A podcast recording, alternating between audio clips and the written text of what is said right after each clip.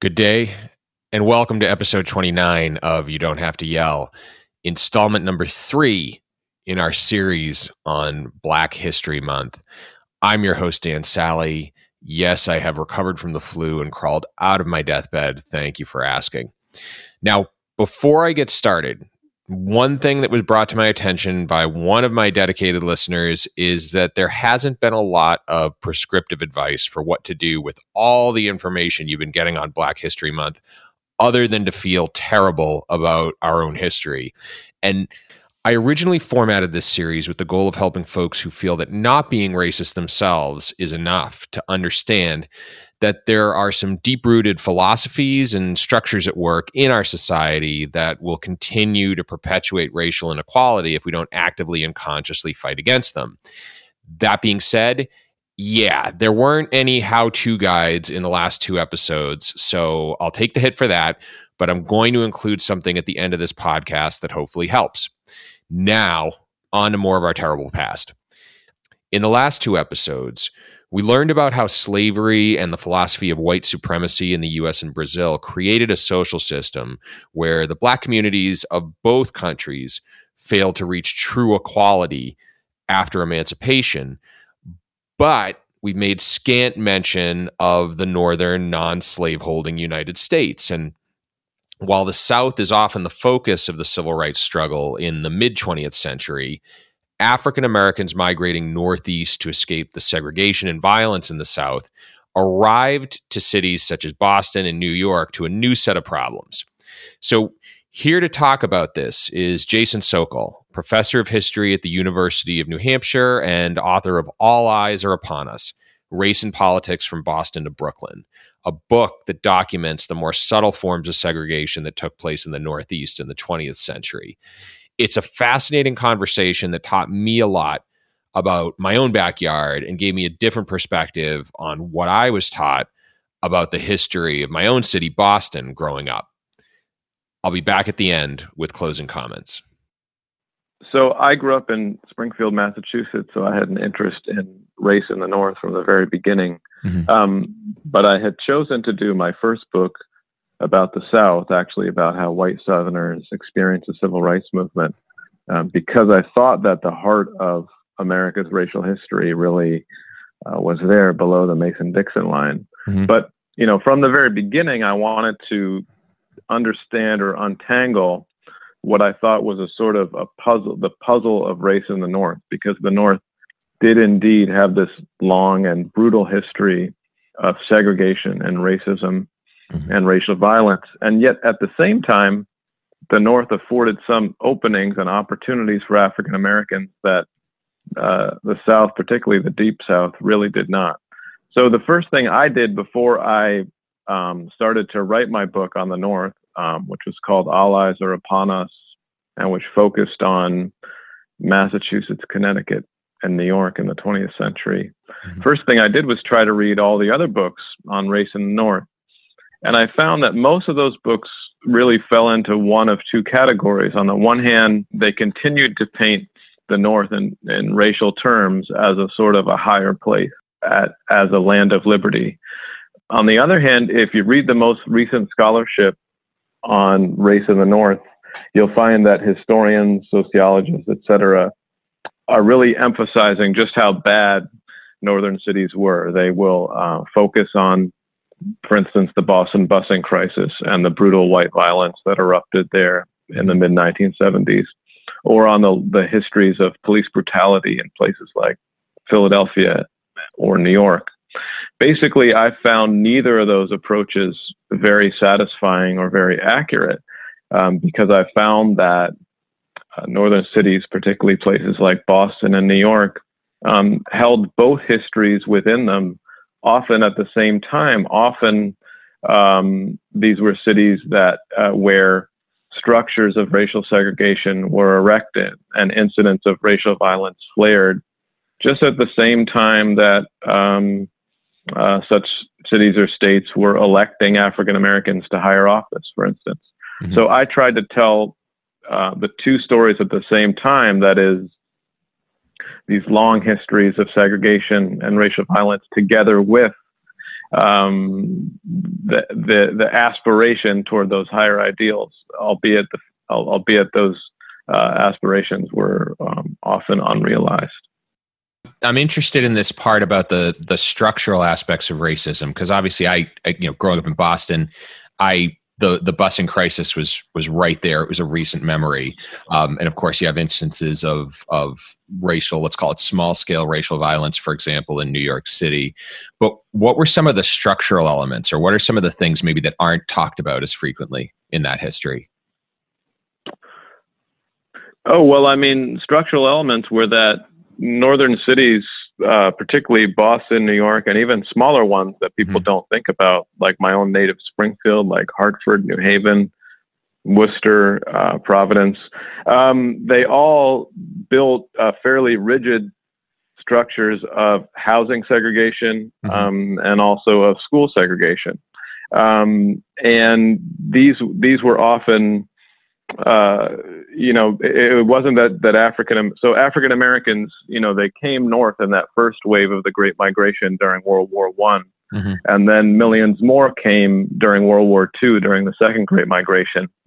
Um, that's really where I started to uh, to do my research, both in small cities like Springfield mm-hmm. and in mm-hmm. large cities like Brooklyn. Um, Brooklyn, for instance, the Bedford Stuyvesant neighborhood uh, for instance, was an integrated neighborhood, racially integrated neighborhood, up until the 1920s, 1930s, and so on. 1930s was the you know part of the New Deal uh, uh, was the creation of the FHA, which itself then started to um, um, offer home loans to Americans, but baked into that home loan system uh, was racism, plain and simple. That mm-hmm. is, people who bought homes in white neighborhoods could get better mortgage rates than people who bought them in mixed race or African American neighborhoods. It's what we call redlining now because the, you know, they they uh, um, uh, FHA created all these maps and they colored in red those parts of the cities where African Americans lived. I mean, so it was a very direct policy result that basically ghettos or uh, sort of all black neighborhoods uh, were created when all these migrants streamed north, um, basically during World War II. Mm-hmm. And so the the part of that story that I researched most intensively was I looked at the decade in which Jackie Robinson played in Brooklyn as a Brooklyn Dodger, 1947 to 57 it's a decade that people know well because the common story is that Brooklyn welcomed Robinson and that he forged this great breakthrough in the history of American racial racial relations, which he did. The irony was that if you look down the street from Ebbets Field, you could see in those same years, late 1940s, the neighborhood of Bedford Stuyvesant um, basically being built as a black neighborhood um, and you could also see every time, for instance, an African American family moved uh, sort of a street beyond the boundaries of, of Bedford Stuyvesant, the sort of boundaries of that neighborhood would be redrawn. Um, that is political boundaries like congressional mm-hmm. district or school boundaries like where those kids went to school. Uh, those neighborhoods would be redrawn to keep the African Americans uh, within a certain uh, congressional district, within a certain school boundary. And you saw that happen all over the Northeast. The Boston School Committee did the same thing in Boston to make sure that schools were segregated. So the point is that school segregation was not accidental. It was not just um, it was not just that oh well African Americans wanted to live with their own, so they just happened to go to the same schools. Not at all. It's that um, policymakers, from from members of the school board to um, um, to city councils, um, uh, usually. Um, you know, created the, that's, that's what we mean when we, when we say structures, you know, created these laws and patterns at the municipal level, just as the federal government was creating similar laws and structures um, to ensure that neighborhoods and schools were indeed racially segregated. That's what and I'm sorry, I didn't mean to interrupt you there, but that's you know, no, actually, no. yeah, it actually answers a question I had, which is, you know, where did this all come from? And it, it sounds like there was a real like top to bottom desire on, let's call it on behalf of the white power structure to effectively shut African Americans out of their neighborhoods or effectively keep them separate. Is that is that what I'm hearing, or am I am I incorrect there? Well, I mean, certainly federal, yeah, certainly federal and municipal policymakers um, um, wish to keep, you know, wish to keep schools and and housing basically segregated, but not just because they wanted that themselves, because they were responding to the desires of their constituents below. Also, mm-hmm. um, if you look at a place like uh, Detroit or Chicago, which I know is a little, a little bit out of the um, uh, bailiwick of sort of New England Northeast. Yeah. But there were long histories of these white homeowners grassroots movements. Mm-hmm. Um, what I mean by that is not the grassroots movement that we think of in the uh, traditional sense. It's not like people struggling for social justice. These would be grassroots movements of white homeowners who were doing everything they could to keep black people out of their neighborhoods. Mm-hmm. And um, from everything from um, you know, attaching housing covenants to their deeds, you know, mm-hmm. so saying that a black person couldn't buy this home, everything from that to violence to drive any African American homeowner out of out of the neighborhood. Mm-hmm. So policymakers in these cities were responding to the anger and the fury of their constituents who wanted to keep their neighborhoods white, who wanted to keep their schools white. Yeah. And same thing happened in the Northeast. So I wouldn't say that it's simply the desires of a sort of nameless power structure. Yeah. Um, but it was um, also the desires of uh, white people who lived in these neighborhoods and had, had their kids go to these schools. Yeah, and, and maybe to, to inject my own experience in there for the, the folks listening, you know, growing up in Boston in, in the 80s, it, it, my uh, a friend of mine who moved out to California says he describes it to people, and, and it's like he grew up on another planet because you had a distinct separation of of we're not just talking black and white, like Irish, Italian. Oh yeah. Like you were, you were. There were neighborhoods that were Irish neighborhoods, neighborhoods that were Italian neighborhoods. My dad, to this day, still says he's ashamed to admit he's a quarter Yankee so like, you know, like to give you an idea as to like the the depth of the sort of, you know, white on white prejudice there is here. And so, you know, is is it a case where as this, you know, black migration happened from the south, is it a case where they just became sort of like another group effectively that had to fight for turf or was it something bigger than that? Um so the point you raise is actually one of the big differences in terms of the North and the South when you're thinking of black and white. Mm-hmm. In the South, the white community was basically unified. Of course, there were class differences, you know, rich whites, poor whites. Um, but in term, but there were not the ethnic differences in most of the cities. New Orleans probably an exception. Um, but there were not the ethnic differences that you see you're talking about in in Boston or Brooklyn, where you weren't a person wasn't simply white. Um, they were Irish or Italian or Yankee, or in Brooklyn, New York, they were Jewish. Mm-hmm. Um, and so you had those ethnic identities were indeed uh, much more important than any unifying white identity um, typically. Now, the influx of African Americans started to change that, though. When African Americans came into the cities, um, sometimes you had Irish and Italians then moving together to similar neighborhoods mm-hmm. and trying to keep Black people out.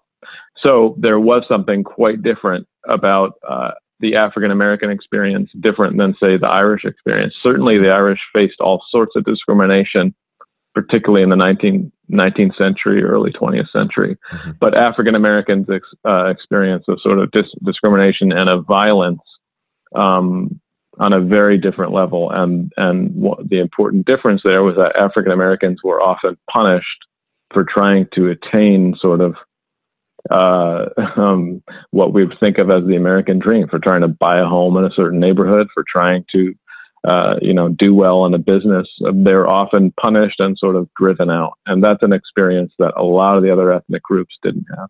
Yeah. Well, I mean, it takes, you know, it takes a generation to lose an accent. Uh, and that makes it a lot easier for you to blend in. Uh, and, and I, I think too, the, the, just to kind of maybe recap what we've talked about and, and get to the next phase. So it sounds to me like what happens is there's this big migration earlier part of the 20th century, and there were at the same time there are a number of government devices out there designed to make it easy for people, white people specifically, to own a home and buy that accrue wealth. And so it sounds like mm-hmm. what, what, you end up having is you end up having this situation where uh, the where African Americans are left out of the equation. Um, there's the you know phenomenon of maybe white flight that we talk about, where uh, you're going to go to the better, you're going to go to the neighborhood with the better rate, which happens to be the white neighborhood. And so I would imagine, you know, after a few decades of that, it's a situation where now the the neighborhoods you, you effectively have uh, you know inferior schools. You have all all, all the hallmarks of of of a of a of a of a poorer neighborhood that just so happen to kind of follow the black community around. Am I tying that together correctly, or or no? Yeah, and I and I and I assume you you mean just so happened and sort of sarcastically. Yeah, it, exactly. it, wasn't that there was nothing coincidental about it. Yeah, yeah, uh, um, uh, yeah. It was actually stunning to me to look at the history of my own native Springfield and to actually see the maps of school districts and to see how the school committee redrew those maps each time African Americans moved to another street over. Mm-hmm. A- absolutely stunning to see how they um, intentionally tried to keep certain schools as white schools and certain schools as African American schools. Now, none of those schools had like a hundred percent, you know, hundred percent white and, and zero black, but it was usually they were trying to keep it. They had some sort of tipping point, and were trying to keep that, um, keep certain schools uh, sort of reputationally as white schools and others and as African Americans. Yeah, very purposeful. Yeah, and so let's go in, if you don't mind. I want to jump into busing for a second, not not solely because it's personal, but also because I probably know more about that than any other uh, than mm-hmm. any other instance in history. And I'll give you the narrative I was told because obviously I'm coming at this with a with a with a very slanted perspective.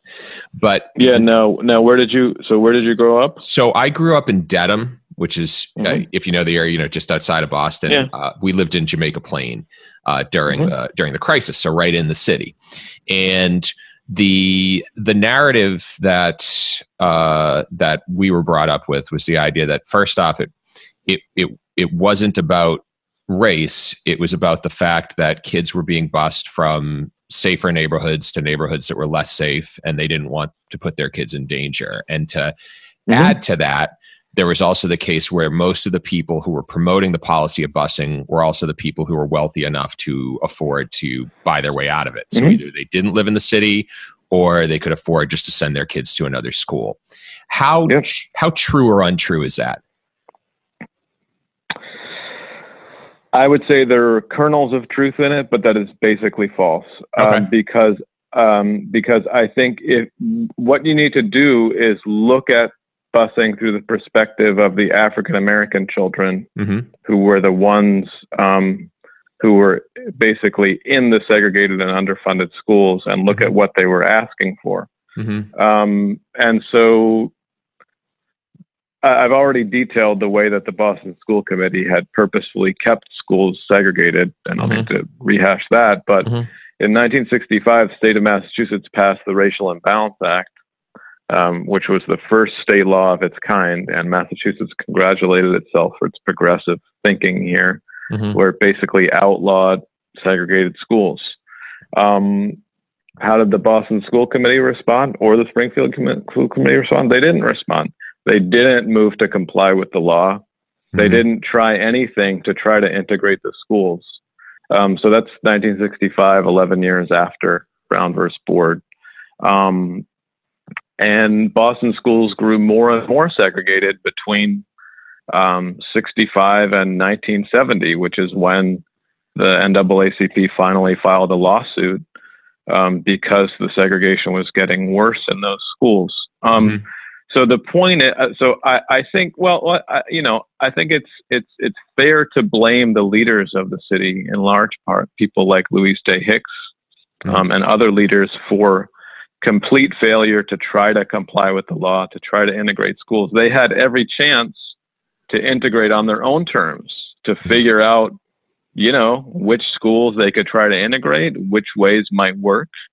You know, try to put together plans that didn't involve busing kids from one neighbor to hood to the other. Mm-hmm. But their their uh, their decision was to not to do anything, and more than that was to inflame it and to claim that um, you know they would never comply with um, state law, that kids would never be quote unquote forcibly integrated. Mm-hmm. Um, so, so I think the you know the fault I think at first lies with those policymakers who um, who didn't think it was uh, who didn't think they wanted to, to, comply with that law. So then, yeah, so then black parents forced the issue, filed a lawsuit. Finally, Judge, Judge Garrity's infamous ruling of 1974, he ruled in favor of the NAACP, said there was a clear pattern of the Boston School Committee segregating the schools as there was. But then, uh, you know, the really controversial point is Garrity's solution, where he where he ordered busing which had been uh, which the Supreme Court had ruled was indeed constitutional um, remedy for school segregation. Mm-hmm. Uh, with the 1971 Supreme Court Swann decision, they had ruled that that was constitutional to use to use busing to try to integrate schools. Um, and, but you know the problem here was that Garrity paired uh, you know, places like South Boston High School with Roxbury, which is, you know, to anybody who knows Boston, it's pretty clear that you're going to get uh, a violent eruption, and mm-hmm. you did. Um, so I think, you know, so I think that's the part um, that was quite controversial. I think by that point, though, it was clear. By that point, 1974, it was either busing or segregation. Yeah. You didn't have you didn't you didn't have to have busing you know, quite the pairing of schools, I think, that Garrity did. Mm-hmm. Um, but by that point, there's no other. Boston School Committee had resisted every other means of integration. So you either have to say that uh, you defend school segregation or you defend something um, explosive and inconvenient like busing. Yeah, and so if I'm going to put myself in the shoes of the black community, then in in Boston, then it's kind of like, how long do we have to wait for you all to get right. get your act together and comply with the law. And so, well, they didn't want their kids going on buses to Southie either, and that yeah. was part of the problem with Garrity's decision. They, I mean, their mm-hmm. vision of integration was not their kid being bused to South Boston High School and pelted with rocks. Yeah. Um. So that's that's not exactly how they wanted it to play out either. Mm-hmm. Um. But it's but it, it's it's a thing where the leaders of Boston had dug the city into such such a deep hole um, that in order to dig out something major had to happen. You certainly hope that that the solution could have been less explosive than it was, but but really by 1974, 75, really the two options left were either something um, uh, quite jarring like busing, or or just more segregation. I guess when you look at the state of affairs now, is there another imminent explosion coming in to address some of the remaining issues of inequality? What, in your opinion, do you feel needs to be addressed? You know, it's really difficult now because we've had now so many decades of where the stats have been going in the wrong direction. And sort of, you know, um, New York City schools are some of the most segregated statistically right now. Mm-hmm. They they grow more and more segregated each year. Boston schools are, are, uh, you know, and then many cities, for instance, like Boston, you have a public school system that has statistically so few numbers of white students that just the idea of integration is, is hard to, to figure out. One of the uh, one of the more unfortunate events in the history of school integration was the Supreme Court decision of 1974 uh, Milliken versus Bradley, where the Supreme Court ruled that, in effect, that suburban kids didn't have to go to urban schools. So, I mean, one of the one of the pretty good solutions, I think, to integrating places would have been to say that suburban kids should be should be able to go to urban schools, and that one way to desegregate places was to sort of to think of them in a, as a sort of metropolitan region where, for instance, you know, Dedham would be part of the same school district as Boston, mm-hmm. or Brookline would be probably more easier to think about. Would be a place like Brookline, which is essentially right, you know, in Boston, would be part of the Boston school system. uh, rather than having these quote unquote safety valves where uh, white families could flee and make sure that their children, um, you know, wouldn't have to take part in integration. Yeah. Um, so I think that's that's one of the one of the places that policymakers went wrong. I think um, the current Supreme Court, at least the Roberts Court, I think it was 2006, 2007, with the parents involved case. Supreme Court basically outlawed voluntary integration, said that school systems couldn't even take race into account, e- even if they wanted to. That's a further step back. So I think trying to figure out how we get out of this morass, I think, is really difficult. I mean, the first, um, you know, some of the leading Democratic candidates, Sanders and Warren, have put out plans saying um, how they would give incentives for school systems to integrate at least in a socioeconomic sense because they can't even say that they want to integrate racially. Mm. So I mean we're we're in a really bad spot right now. Um, and um, I, you know, part of it is Supreme Court rulings. Part of it is that you know a lot of white families it's not a priority of theirs to try to have their kids uh, sort of go to uh, go to integrated schools. That's often because the urban schools are in such bad shape. So there's a lot of pieces of it, and it's really, really difficult one there's one thing that's been coming up in episode after episode uh, in this series, which is, of course, you have the issue of, of the economic disadvantage that was imposed on the the African American community with uh, with redlining and such. But the the other one that's popped up a lot has been uh, the issue of education and the inequality of education, specifically when you talk about sort of elementary through high school, that beginning part there one of the things I've been wondering is is our system for funding education is that contributing to the problem? Is the fact that it's reliant on your zip code rather than just being an American citizen is that the root of it? Do you have any thoughts or, or comments there? Oh, in terms of like the fact that in many places property taxes are what bingo fund yep. fund school systems. Yeah, yeah. I mean, there's an there's an obvious there's an obvious inequality right there. Um, yeah, I mean, that's certainly the wrong way to think about it. I also think, though, if you if you think about having a metropolitan school district that, mm-hmm. that takes in suburbs as well as cities, it could, it could still be property tax based. It's just that some of your suburban property taxes are going to go to urban schools. Mm-hmm. Um, so if if we're allowed to draw school district lines that envelop suburbs with cities, I think that would solve a lot of the problem. Now we're at a, I mean, that's a that's a probably uh, solution that's way far off given the current makeup of the Supreme Court because they would have to overturn the parents involved case as well as the Milliken case. But I think people need to start thinking bigger beyond their neighborhood school, uh, beyond their suburb, and think about whether they want to have an integrated society or whether they want to have a segregated society. And it doesn't have to be a sacrifice to send a white suburban kid um, into a sort of urban school. It's just that if those suburban property dollars can flow into that city, um, and people start thinking about, I, I mean, I, I, did a lot of research in terms of the, Hartford area, mm-hmm. where you see perhaps more dramatically than anywhere else a city that is just so under resourced um, and so poor, the city of Hartford, and suburban and suburban areas right around it that are so wealthy. If you can lift up those suburban urban boundaries a little bit and let some of that suburban money start flowing in, I think you could start to basically revive the whole area. Yeah. But that's like I said, um, that's really sort of a aspirational vision rather than a realistic one.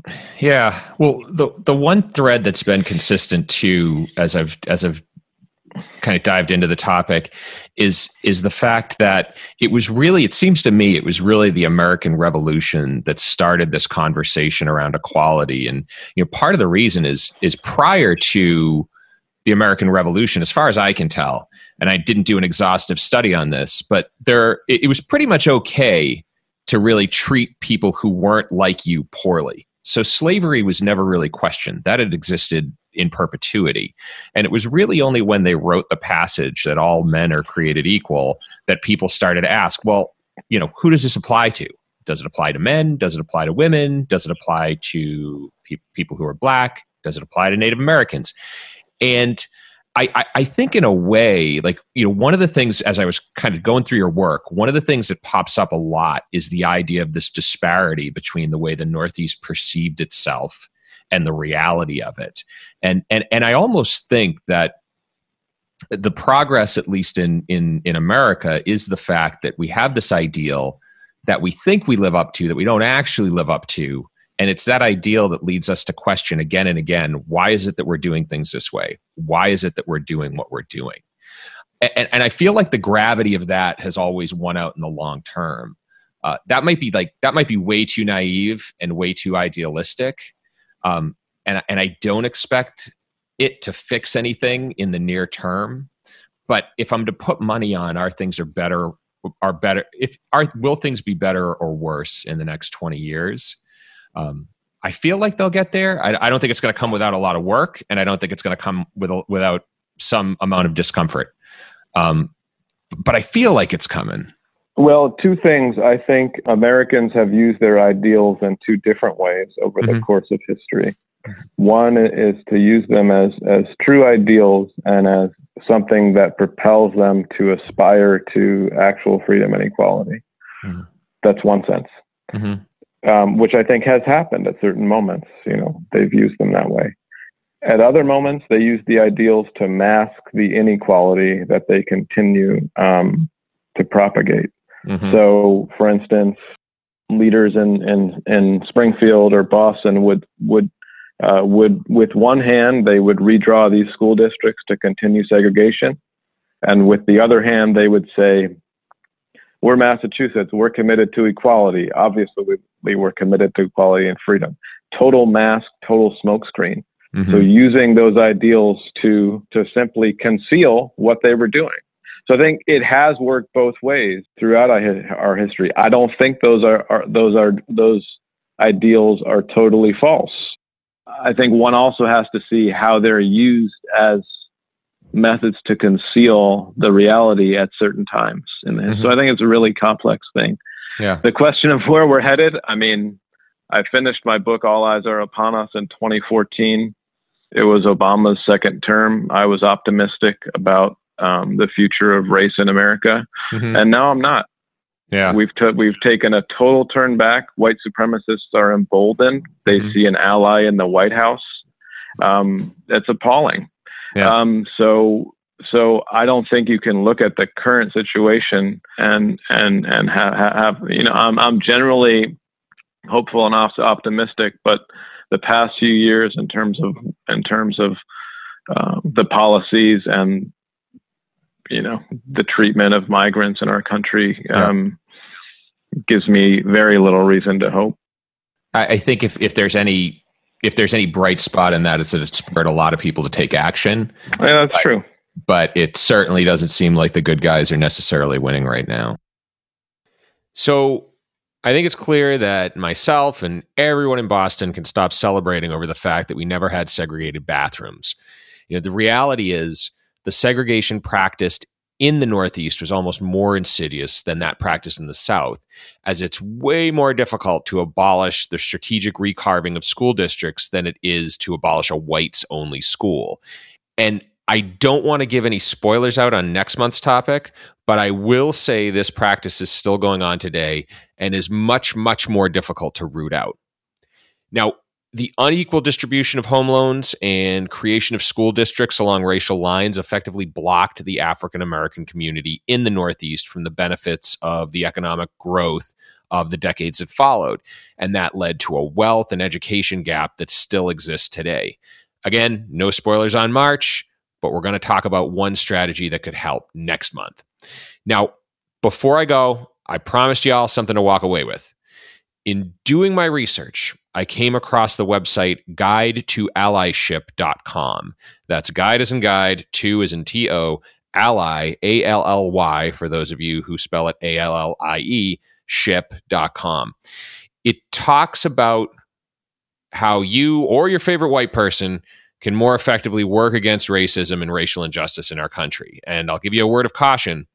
It is going to involve a little bit of discomfort and a little bit of work, but I hope you weren't expecting a web page that says be nice to everyone. Now, next week, we're wrapping up Black History Month by going back to Brazil. Vânia Penha-Lopes, professor of sociology at Bloomfield College and author of the book Confronting Affirmative Action in Brazil, University Quotas Students and the Quest for Racial Justice, joins me to discuss her native country's attempts to resolve longstanding issues of racial inequality and what we might learn about it in Os Estados Unidos. And we also talk about that very special subject that I'm going to be talking about in March Am I doing a good job building the anticipation? Are you ready for it to be March yet? Too bad. Groundhog didn't see a shadow, which means nine more days of February. Sorry, folks. As always, theme music we're not playing this month, courtesy of Quellertac. You Don't Have to Yell is produced in lovely North Carolina, United States by the big Gino Jason Putney. Until the next, this is Dan Sally signing off.